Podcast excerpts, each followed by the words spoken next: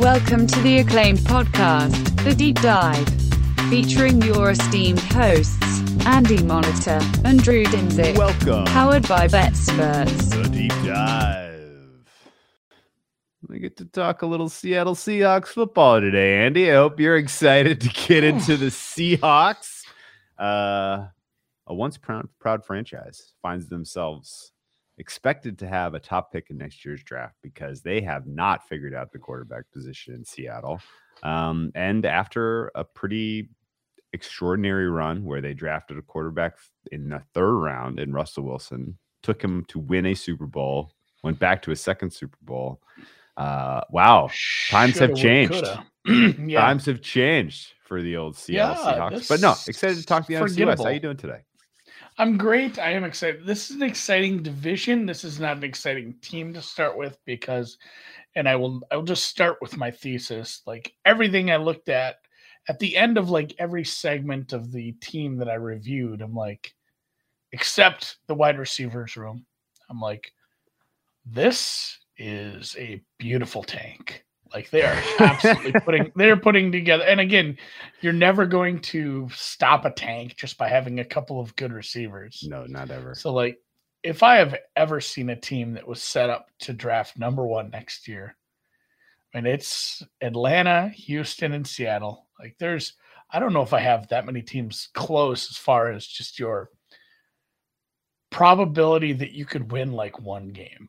You know, this is this is just a problem everywhere across the roster. And like it's funny too, last year it wasn't, you know, a lot of those teams like Houston, that was a that was a very bad team for a few years, especially after you you traded away or you know, two years ago we didn't have them traded away, but Yeah. you didn't have a star quarterback playing. Atlanta obviously was a very tough roster that only bright spot was a high end um, you know, veteran quarterback and some wide receivers that couldn't stay on the field for uh, sundry reasons. But this was a team that should have probably been in the playoffs last year.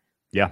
If you go by their, if you go by some of the metrics, it's like uh, I went back and forth on this because there's some things that say maybe the uh, Pythag is a little skewed, and I'll get into that. But they were seven and ten, which was the worst team in their division. They underperformed on Pythag, and they missed Russell Wilson for a few games. Like there was uh, plenty of universes in the multiverse where this team wins 10 games and goes into the playoffs. And granted, for different reasons, they are just the Cardinals at that point. Like, hey, here's a team that probably doesn't have a shot to advance. And if they do, they're certainly not winning a second game.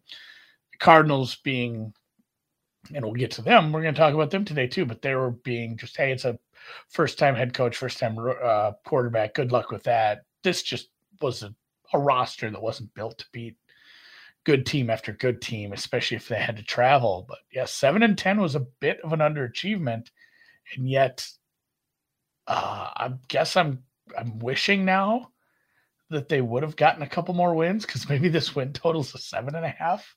I don't know. I maybe maybe that's not the case, but boy, they they would have had a really big jump down from winning nine or ten games. And not only that, the schedule that we'll get to is not that fun to look at if you're a a faithful twelve member of the you know the Seattle the Lumen Field Lovelies, as uh, no one has ever called them before, which I just did right now. Lovely. Oh, they, they don't. You don't get to be the twelves uh, if the team's going to be shit. So. I didn't have a ton to say about last year. Like when Russ missed time, you found out like Geno is not good. Geno is a good guy to have on the roster just in case or to come in and clean up. But you don't want to be starting with him. And uh, you know the the defense with some names here and there over the past few years, it was it was pretty rough. And I, I want to get into that later because the stats are it's a fun one to contextualize because some of the stuff at the surface level says like, oh, this wasn't that bad of a defense. They were really bad. They only had 34 sacks. And again, the, the the amount of time and plays that that defense was on the field was just a, a really weird outlier when you start looking at things. So like again, it was a team that wasn't very good. And it's fun. I watched a press conference. This is a, a weird fetish of mine too. Teams like this who did do something major. Um, I haven't watched many of these, but I went and watched Pete Carroll's closing press conference of the season, which is fun because at this point you haven't traded your franchise quarterback. And it's always like, you know, this reminds me of a team from not too long ago before we won a Super Bowl where I said I said to those guys too, I said, Hey, this is this isn't the team that wins the Super Bowl, but this nucleus here, these guys in this room, this is the nucleus.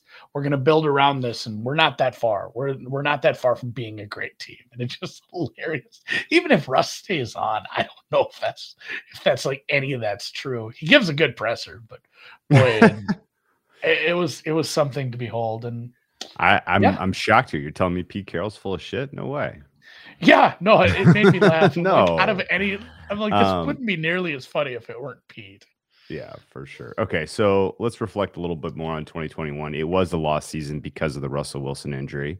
Um, and I think you're, you know, we, we're not that far removed from covering the Broncos, who had the greatest quarterback upgrade going from that room t- to Russell Wilson. This is the team that has gone through the greatest downgrade.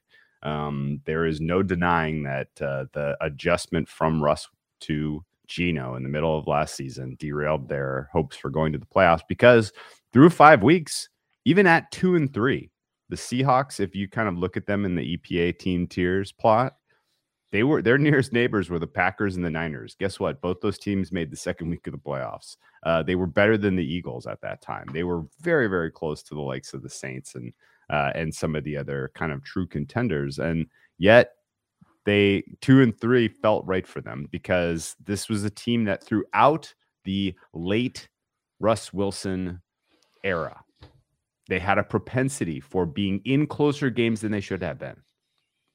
And while he was somewhat of a magician and elicited a number of surprising wins over that time window, the magic ran out a little bit last year. You had a convincing week week one win over the Colts, and then came back and managed to work your way into a loss against the Titans. Brutal, brutal uh, beat at the hands of the Vikings, and then it's like, well, what is this team? You come out and you get a, a an underdog win against the Niners. You're two and two, uh, back on track, but then you lose to the Rams badly. You lose Russell Wilson with the mallet finger or whatever the hell the injury was, and that was a, that was a wrap because you couldn't beat the Steelers in OT in prime time the next week. You couldn't beat the Saints. You lose by three, even though you're out against a backup quarterback. I'm assuming, and then uh, you know your your rest of your wins were against the bottom feeders, the Lions, the Texans, the Jags. You somehow had the 49ers number and you somehow kept Arizona from winning the NFC West by beating them in the final week of the season. But uh, you know, the this was, you know, once it was over and their chances were nigh to make the playoffs, you know, it kind of became uh this is Russ's last home game, January 2nd. Like people kind of felt it, right? You remember at that time, people were like, this is probably his home finale. They go out there and score 51 points against the Lions. It's like, okay. Um, but this wasn't a great team, and Pete Carroll is not a great coach, and the brain trust there is not great at developing a roster for today's NFL. John Schneider hasn't had a good draft in a long time. Some of his draft choices in the late Russell Wilson era were really, really bad. I mean, the DK Metcalf one stands out as like a, the exception that proves the rule. you know, like he got a great player there, but there was a lot of other really questionable decisions. The questionable decision to trade Jamal Adams for first round draft capital uh, looks pretty poor in hindsight. The insistence on building a team through the trenches and through the running game when you had Russell Wilson on your roster never made sense, never felt right. Um, and, you know, I think realistically, uh, just through the rah rah mentality that Pete brings into the locker room, getting his guys to play hard for him, like, you know, they've overachieved for years and regression came coming last year. And, uh, you know, and then, and this year looks uh, dead on arrival, really. This, uh, this was, uh, and honestly, like, I don't really even know what the vision is, frankly. This is very confusing. trying to evaluate what this team thinks that they are and where they're going and what they're doing and why. And I got to take a I got to take a Zach Morris timeout because it's just driving me nuts not having the chat. I love reading the chat while we're talking. So we are pre-recording this because I'm on vacation right now. If you're listening to this, please leave some comments on the YouTube underneath this if you're watching this, or hit us on Twitter. I love reading what you guys think, and it, it's actually bothering me right now that I don't have the live chat chiming in because there's a lot of good insight in there. So uh, if you're missing out on leaving your insight, drop it as a comment on the YouTube. But yes, to get right back to it, it does feel like a weird, like I, I can't get to any other conclusion that's not just a tank. And then I'm also at a weird spot where, like, would Pete Carroll sign off on that at that point in his career? Like, you know, older coaches don't love that. And, but I mean, everybody has to. Maybe Pete Carroll's more of a realist than anyone has ever expected. Because if he did sign off on a tank, I'd be surprised. But it's the most realistic thing to do. Your defense was atrocious. You lack basically every position outside of the wide receivers. You did trade part of the trade. The Russell Wilson trade did garner you a good starting tight end, but I'm just going to lump that in with the wide receivers and say, like, you have good receivers. You have a horseshit defense at all three levels. You have a candidate for the worst offensive line in the league. You have a quarterback who's proved numerous times he's not a starter in this league. And then you have someone even worse than him that is uh, going to be maybe competing for that spot as well. And then again, the running backs are it is what it is. Like it, it doesn't even matter if the running backs were a little bit better than you know what they are with in Penny and a rookie. Like if the quarterback and, offensive line play is that bad, to, would it matter if you had you know Christian McCaffrey back there? He's not going to save this team from winning single low single digit games if things go according to plan and that's where uh, my biggest takeaway from the 2021 season and off season was this team is in a weird spot but i don't think like the pete carroll experience is signing off on a tank i really thought they'd trade for a quarterback not like a good quarterback but i thought they'd I thought they'd bring someone else in and give them like another shot. You know, like a uh, somebody with a high draft capital just never like a Rosen. You know, just because I don't know who in those talent evaluation rooms is saying like, all right, we can maybe have a, a shot at winning some games with Smith or Lock. Like there are other guys that you could give some shots, even even the Baker Mayfield thing. And I granted, I'm I'm happier with this. If I'm long term looking at this team, you know uh, where a better place to get a quarterback would be in that 1.1 draft pick spot like because that's a hundred percent attainable you're dancing around what was the major fuck up in all this they sold too late on coach. Russ. They sold yeah. too late on Russ. Yeah, no, they, they should have done that a couple years ago when the, they the previous in the doldrums. Yeah. Yo, guess guess who was desperate to bring in a quarterback like Russ two seasons ago? Chicago under the Ryan Pace era. Like that, like thought, they would have given you him they gave up a freaking haul to get Justin Fields. Like they would have given you even more to get Russell Wilson. And yeah. you, you know, you could have absolutely cleaned Chicago's clock. You had them dead to rights in that negotiation if you wanted to move on from Russ at that time. And then that was a quarterback rich draft. You would have already gotten a guy a rookie season out of the way. You would potentially be like a sneaky, like this team might make noise in the weak NFC. Like they might be good. Like if they had if they had a Mac Jones, Justin Fields type of project that already had a year of starting under his belt, like aren't we talking about this team very differently this year? Yeah. And you could make a case that maybe Atlanta could have done it sooner, but it's the same kind of thing as, as if Atlanta would have kept Matt Ryan this year because they could have. And yeah, okay. And they great. and they could have stayed in the doldrums one year, but we talked about this. Now they have this head start over the Saints and the Bucks who are going to reach this critical mass and cap space and yeah. are going to have to do some, you know, refiguring, rejiggering, and possibly some rebuilds. Whereas Atlanta can start over with a cheap, uh, good rookie on a cheap deal. And yeah, they they I felt like they were always in the doldrums, but it didn't feel like it maybe internally or if you weren't looking at it with a a subjective eye because Russ just affords you a couple extra wins with his late game magic. And the same thing with this team last year. They were incredibly lucky with fumble luck and things of that nature, crab Yeah. rangoons, things of that nature. But it's it's it, it wasn't a good team, and the way that they put this defense together was part of the problem, I guess. With like they Yes. they kept games close. I mean, did you did you? I'm going to lean heavily on the Football Outsiders preview Okay. of the Seahawks because they did an amazing job of breaking down like the weirdness that was this defense, and they did jettison uh, Ken Norton. They fired him, and they probably shouldn't have. Like he he was out there with the fury of three men with a, a roll of duct tape and a can of WD 40, trying Mhm. anything he could with this roster because he essentially just didn't have starters at some levels. And I'm going to read this quote from it's a longer paragraph about like how they, you know, he ended up losing some starters in the secondary, having to go with corners that weren't really starters. And then the way that you protect cornerbacks, and we've talked about teams who don't do this, is by getting them help, not blitzing, not using extra guys in the box where you should be. So then you take someone who's very good at becoming, you know, a blitzer like Jamal Adams and turning him back into a safety who has to help in like zone coverages, which is not his strength. So everything that this roster was forced Norton to like just really get creative with it and try to slap something together. And then I'll read this this uh, quote from Football Outsiders again to summarize. Norton was left with ends pretending to be tackles because they had to pass rushers pretending to be defensive backs, a blitz specialist, Adams, pretending to be a safety, and backup cornings, corners pretending to be starters. It was an entire scheme of men playing out of position with a square peg to fit in every round hole. And then this is what I was talking about afterwards.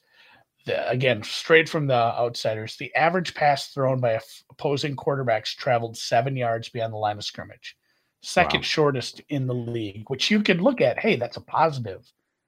It wasn't. Opposing quarterbacks were successful on 51% of their dropbacks, which is essentially tied for last. So they turned into this the ultimate bend. When people say bend but don't break, you can't bend on every single play, and that's what they did. They were like the.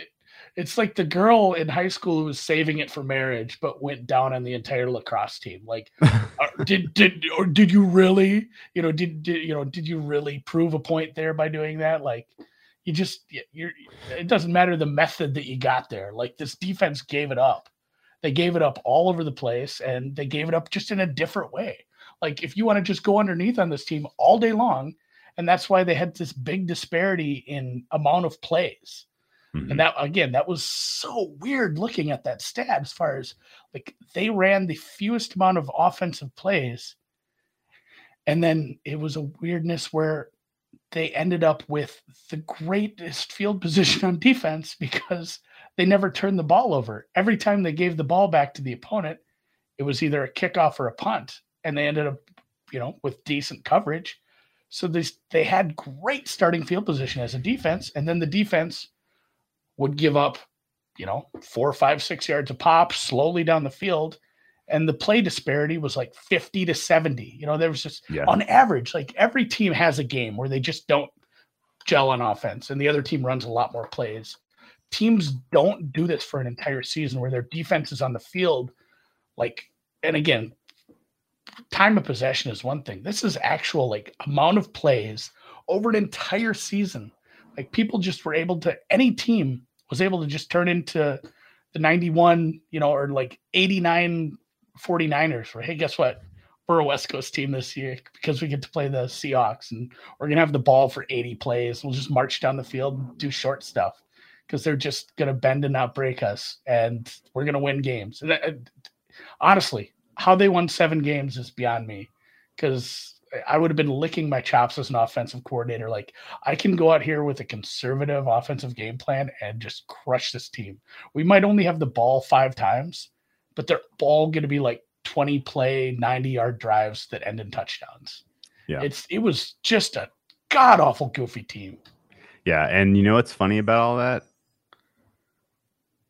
They had guys that showed up statistics performed very well in the middle of their defense in Bobby Wagner and Quandre Diggs. Like those guys graded out very well, but I think That's part right, of it the, don't you like- think that's part of the bend but Yeah, not break? Like, yeah, hey, I yes, got I got a yes, I got a yes, yes. million tackles Yeah. as a as a linebacker took yeah, a step back and you know a linebacker maybe dropping out of the box and then coming back up and oh guess oh they're getting five yards of carry but yeah. they're not scoring over the top on us. Freaking uh, Bobby Wagner, 170 tackles last year. Yes. Did not but no, though. let me zero back in on Bobby Wagner. He gone. Yeah. He was a he was a mainstay on your defense for 10 years.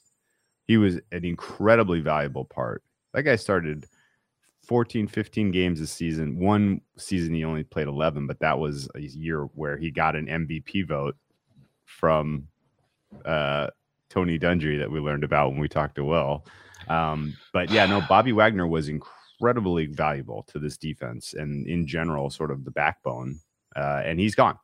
Uh, and now they have to deal with not only life without Russ, but life without Bobby Wagner. Quandre Diggs is the only player on this defense that I give um, a grade that is like anything to write home about. Jordyn Brooks is close uh, to being like a, a, meaningfully above replacement level, but not really. Poona Ford, a little bit above replacement level, but not like really to write home about.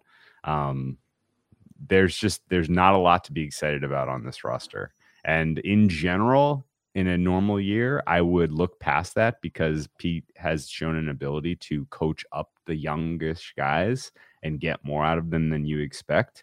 But we haven't seen that in a little while. Uh, they did not get anything out of their secondary last year, guys who they were expected to coach up. I have failing grades from a bunch Mhm. of these guys that they're bringing back.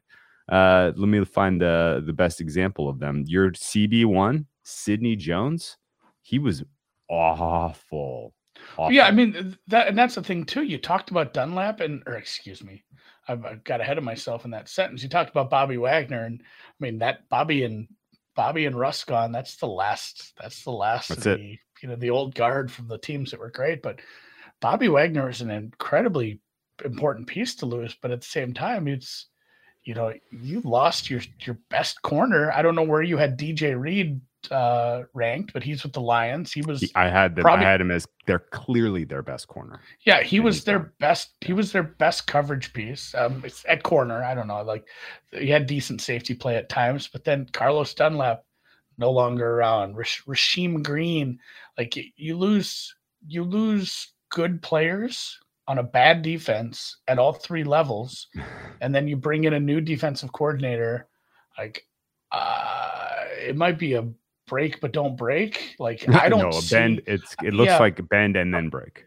a bend break and laugh kind of defense like this this is really really possibly going to be the lowest ranked defense at at points during the season like that is their their floor is 32 and it's it's rough it'll it'll depend what we see we got a new a new coordinator which i know nothing about he was someone who's been with the franchise for a few years Clint Hurtt was uh brought up um, when they got rid of Norton. He was defensive line coach, I believe.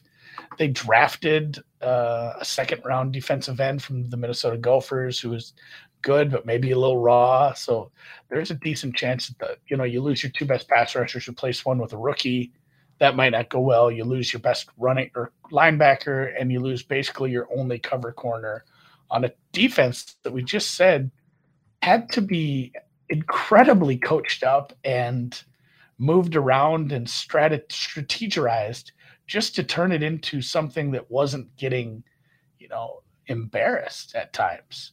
And Yeah. they still ended up losing 10 games. And again, some of that was the offense, but this defense, I'm really, really worried about that. And I think that's that was the biggest part of the this might be a tank, tankerific team for me.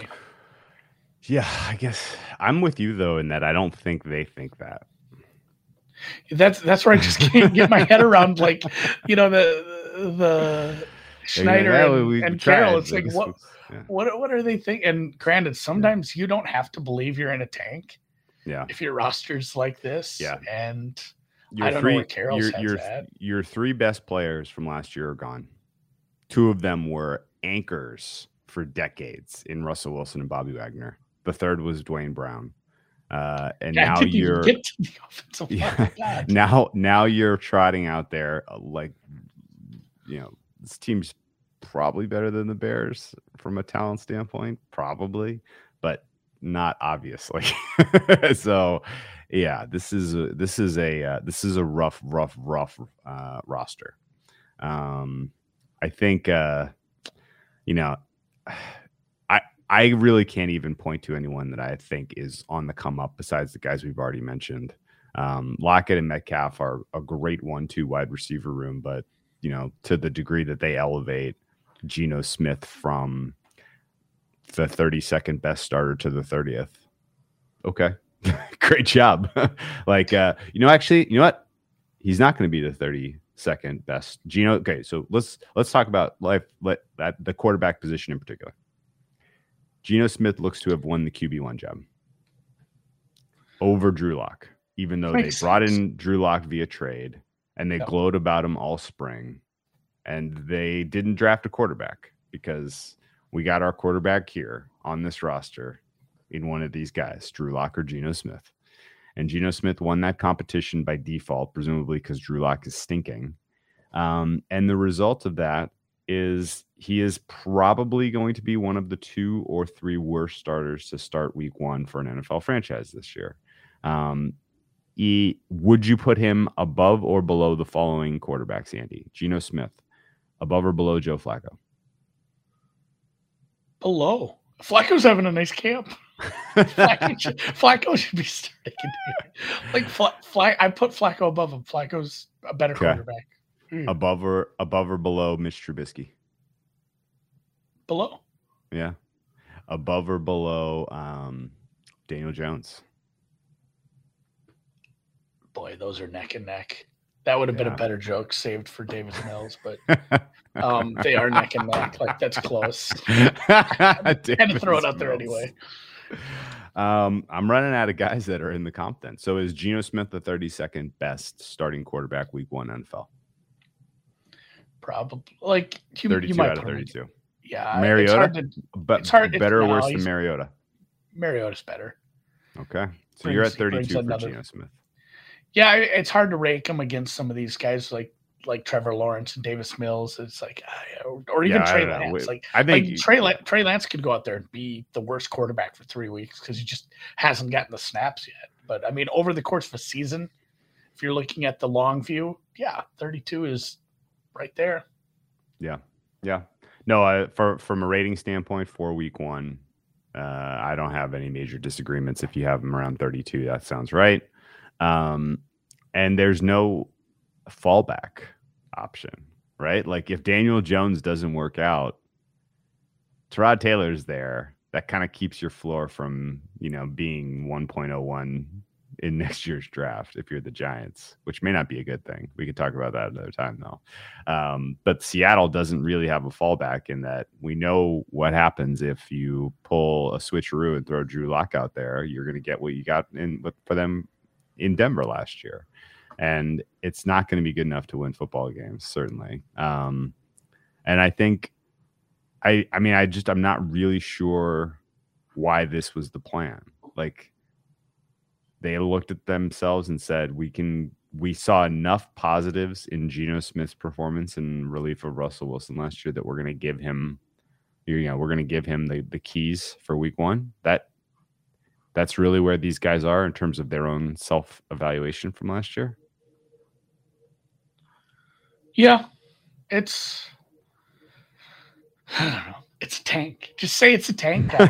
it's a Like, tank. if, you, if you're starting Geno Smith and and I guess Lock came over, but yeah, even even the way the the draft heading into the draft, you had to know like, man, we should just tank this year. Like our first draft pick is in middle-ish of day two, and I granted they they moved around a little, but yeah, they, they had a top ten pick that was not a top ten pick because that's uh you know I think they they moved around for the for the cross pick and then the other one was to the Jets. The Jets took uh, Garrett Wilson with the the pick they acquired from him. So they they had so many holes. Like even with that hire, even with your draft pick, like you go and get a. We'll get to him. Let's talk the offensive line because. Well, let me ask you one more thing about Geno Smith before we move on. Good. Uh, are we being too quick to dismiss him being able to be competitive this year? Because we only saw 120 snaps out of him last year. His EPA per play in those 120 snaps, you know who it was better than? Matt Ryan. It was better than Daniel Jones. It was better than Tyrod Taylor. It was better, a lot better than Drew Lock, a lot better than some of the other young guys who struggled. Um, but I mean, are we are we jumping to too much of a conclusion here? Do, does the fact that Lockett and Metcalf exist on this roster with Geno Smith actually mean that this offense has uh, a, a like a you know a little worse than average NFL type of ceiling, or do you think the offensive line is enough of a problem that don't you know stop stop stop making this case? yeah, man, it, it, he's just never. And granted, yeah, he's when he was young. I mean, the, I had to look back to see when his first few years were. 2013, he started 16 games, 12 touchdowns, 21 interceptions. Granted, that was a long time ago, but it's been a long time. He hasn't. That second year, he started 13. This was he went several years without starting a game. Like it was a small sample where uh, sometimes you see that bounce. It's like the, the Mike White thing. like, oh, we haven't seen this guy in a while. We don't know what we're getting. And the offense is, you know, you're putting something easy for him. Like over the course of a season, it's it's probably not going to go well. Where his ceiling is not uh, league average. His ceiling is probably like 25, 23, something like that, if it really works out because you have good receivers. But like I said, pivoting to the offensive line, you lose your only good piece, essentially, your good tackle. And and like I mentioned in the draft, they ended up using a draft pick to replace but and this is a big but and it's a it's funny i don't want to. show any sort of correlation to what's happened with the injuries that's more conditioning but we have this every year where you have offensive linemen that come from different types of systems and you're like, hey, is Mekhi Becton gonna work in the NFL, especially right away with you know the kind of offense he ran down there yeah. with Lamar and stuff. And we, we saw like that's not what we're gonna see when he gets to the NFL. And we've seen this before with uh, offensive linemen coming out of Leach teams where it's like, hey, guess what? Yeah. you know, uh, Geno Smith is not running the air raid up in Seattle. So you can have I mean, you always have growing pains with starting offensive linemen, and that could be a big growing pain. And then the rest of the offensive line is well below average. Yes, I agree with that. So like it, it, it has a very, very low, low, low, low floor for the offensive line. Like the bottom, the bottom is the floor, the floor is the ceiling. And I don't know, like Geno, eh, would it surprise me if he played better than I'm expecting? I guess no, just because he's been around and he was able to you know, spend some time with Russ, but I just don't see a ceiling ever being middle middle of the pack. The uh their other tackle besides Cross, they're gonna start Cross at left tackle. Oof. Yeah, no, that's what I'm saying. Yeah. That's, that's I thought the big. I thought you were going with the big. I, yeah, I thought I thought the big butt. You were going for a tackle joke there, but no, but that is a big butt. And Jake Curhan is their right tackle. He's a second year guy out of California. Um, was he even drafted, or did they sign him as like a free agent? I think he might have been a, a free agent, uh, undrafted, a UDFA. Um, yeah, he yeah. he went to Cal. He's uh was he actually drafted? Is my question, or did they pick him up as a U, UFDA? I'm not seeing him as being drafted. I think he was an undrafted free agent. Um, okay, started five games last year. I don't have a very good grade on him. No. uh, with the rest of that line, Gabe Jackson, eh, fine. Austin Blythe, eh, he's fine. Damien Lewis, eh, none of those guys are moving the needle for me. They're all replacement level in the interior there.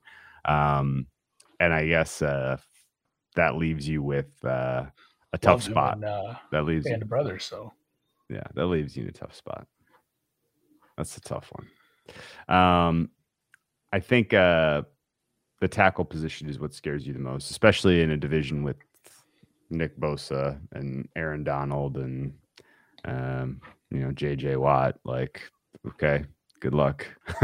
good, good yeah, luck I let- just, let's protecting just your yeah, passer. let's just Um, call it a like the, the only ways that this team overperforms is the receivers uh, are able to do things that get extra out of the quarterback and i just don't think you have the offensive minds in place no, I don't. to to do that sort of thing so like i'm really and then super, here, super, let's- stat- let's- super thin unit too. yeah After Metcalf and Lockett, oh boy. Oh, they This lack yeah, bad- they lack this is a they lack group. depth all over. So I mean, let's, let's pull up the schedule and show why Oof. I Yeah. see four winnable games. Maybe Yeah, I think uh, this looks super, super, super, super squarely four and thirteen. Like almost, if any any other outcome, even three and fourteen, I'd be like, oh, exactly four games. Yeah, yeah. Oh, oh, three and fourteen. They they kind of underachieved. Oh, five and five and twelve. Great season, guys. Like this, four and thirteen is uh, like that start and end your your handicap for the Seattle Seahawks. Uh, the four wins on their schedule in no particular order are Atlanta week three, the Giants week eight, the Panthers week 14, and the Jets week 17. And the reason that those four are your likely wins number one, they are all at home. Number two, they are bad travel spots for your opponent. Uh, and number three, if not, then then there are no other opportunities really. Maybe at Detroit, you could talk yourself into that, but I don't love that spot for them travel wise. Um, no, a lot of a lot of games where you are meaningful dogs on this schedule and you are going to get your clocks cleaned uh starting with week Yeah, they two. have- they No, have a game where they're not- one yeah, there's a game where they're not a true. uh It's not a true road game, but it's against one of the best teams in the NFC in Tampa Against Bay. Tampa, yeah. uh, So I mean, even even that where it's like, oh man, they don't actually have to play. You know, they only play seven true road games. Which you would say maybe it's an easy schedule. yeah you No. get to go to munich but it's not even during oktoberfest Yeah, that's fair. But uh, yeah, Denver, San Francisco, Detroit, probably better than them, even if they're just a little better than the market says. So New Orleans is a tough travel spot. Arizona, even if I'm going to be down on that team, I'm not as down on them as I am the Seahawks, the Chargers, the Arizona Cardinals on the road in Tampa Bay. That is a nasty four game stretch where I worry about actually winning that Giants game. You do have a bit of a travel advantage with the uh, the Giants having to come west, but man, you have a rough stretch four out of five before the bye, and then uh, you know Vegas, Rams, Carolina's Yeah. another easy one, and then Niners, KC, and the Rams in your last four. If you wanted to tank, oh, there all you have to do is like find a way for the Geno Geno Smith revenge game to not go right. Against the jets yeah. Yeah. yeah. Yeah. Schedule is tough and this team sucks. Pete carroll? Probably uh is he gonna face some scrutiny? Is he gonna be on the hot seat at long Yeah, last? just- doesn't feel like they do an in co- in see it feels like a Pete Carroll leaves What is the- program. With the way schneider has drafted and the way carroll has developed what is the advantage to keeping those guys around at the end of this year if you are 3 and 14 and you're ready to start a rebuild what is the advantage No, there's none. Like the the ownership group apparently likes him, but to be fair, that's who is the who is the owner a- now It Yeah, was a owner now? jo- Jody, I believe is her name. Jody is It's- this it's- uh, it's paul like- allen's kid wife Yeah, it's it's like in a trust. I think it's one of the one of the children. So I don't I don't have a good grip on what the ownership group feels right now. So that's where I'm wondering if it just turns into a well, we're gonna just keep running this back, and if the rebuild involves these guys, I have no idea. But I mean, looking at these odds, there's it's similar to some of the other ones. Like, well, we can't bet on anything here. Like, 150 to 1 no yeah, no, I mean, no give me give me an extra zero maybe, but same same with 70 all those. Even the NFC West, there has to be so many things to go wrong Yeah, that should be that you- should be in the thirty to one range. Yeah. uh, to, to make the playoffs. It's a weak NFC, but again, so many things that have to go Mhm. wrong in Minnesota and Detroit and San Francisco and Philadelphia and Dallas and Yeah. you know this New Orleans. Like, uh, you know, like five out of those seven teams would need to greatly underperform, and you'd still need to try to win ten games in that schedule. I don't see it. So, your regular season win total is five and a half plus money to the under. Don't hate it. Again, it's not a huge edge because you can't have huge edges when you don't have a lot of uh, runway. There's only, you know, there's only 17 games, and essentially you should look at the over under differently. You're betting over, uh, what is it, 12, 12 and a half or 11 and a half. Boy, the math has escaped me on a Tuesday because over tw- 11 and a half losses. Like, you know, once you start winning games, you're running out of spots to lose that many games. Like, you got to get to 12 losses. Twelve And, uh, losses. like, we looked, we looked at that schedule. It doesn't look that tough, but again, Mm. a slip here with Detroit and, you know, a couple bad things happen to some other well, the teams in our NFL, the NFL Arizona gift- takes a big step back. we didn't really say it out loud, but I was thinking it when we were looking at the Seattle schedule. The NFL gift wrapped gift wrapped you four home win chances. Mhm. Best chance, you know, really good chances to win four home games. If you take care of business there and then you have a couple other fluky wins, then six and 11 entirely possible. Um, but I think realistically, I am still squarely in the four win camp here. Um, probably not going to get a good enough price on under four and a half wins on the alt market to get involved. This is an easy, easy team to skip altogether um, from a preseason betting, and an easy team to skip in the in-season betting because I don't want to watch any of these games. I don't want to watch the Seahawks. I don't want to see Pete Carroll chomping his gum on the sidelines trying to figure out how to get No, Rashad Penny um, some more touches, get him going. Like, no way. Team teams with good adjustments in the second half versus this team might have lopsided second halves if the game is close because of the better team underperforming and the Seahawks being in it by accident and you could be laying minus six in the second half and not feeling too bad about it. But other than that, I don't see a lot of spots I'm excited about to bet on against or with for. We're gonna have to make some handicap for the first week Monday Night Football. They're playing Denver, so that's one where we're probably gonna have to ask ourselves: Are we laying the price with Denver for the second half if they're up touchdown? Thinking that is can Denver run out this clock and get pass rush going up against Geno? I think the answer is yes, probably right. Yeah. Denver's a decent second half spot against Seattle in Monday Night Football if they have a lead at halftime. Well, don't give away the halftime stream lead. I think so. But yeah, that's, that's Um, not a bad look. Their other primetime game comes late in the season against the Niners. They are a Thursday night football special in uh, the middle of December, plus three for that game. Presumably, we are excited to see Trey Lance perform. Maybe Yeah, I don't want to watch that. maybe game. there's something going there. I don't either. um, all right. Well, betting plan of attack is pretty straightforward. This team has clear weaknesses at the pass protection standpoint and from the quarterback play if they are at a deficit in game. So they are going to have a tough time coming back from deficits offensively. To make matters worse, the defense is in shambles. Uh, the secondary is not good enough to keep them in games for the duration. They will eventually get exposed. Um, they don't have enough playmakers at any level to really be disruptive in the you know in terms of pass rush or um, you know even run stop is going to be a little bit actually their run stop is probably going to be fine i won't say their run i don't i don't know that their run defense is super problematic the way that they're rostered they have some decent uh, big bodies in the middle of that d line Poona Ford and uh, who's the other guy um, that's next Yeah, just, I would uh, I would run just a like a zone edge scheme. What is the Just like how, why would I run up the middle and the rest of this defense bad?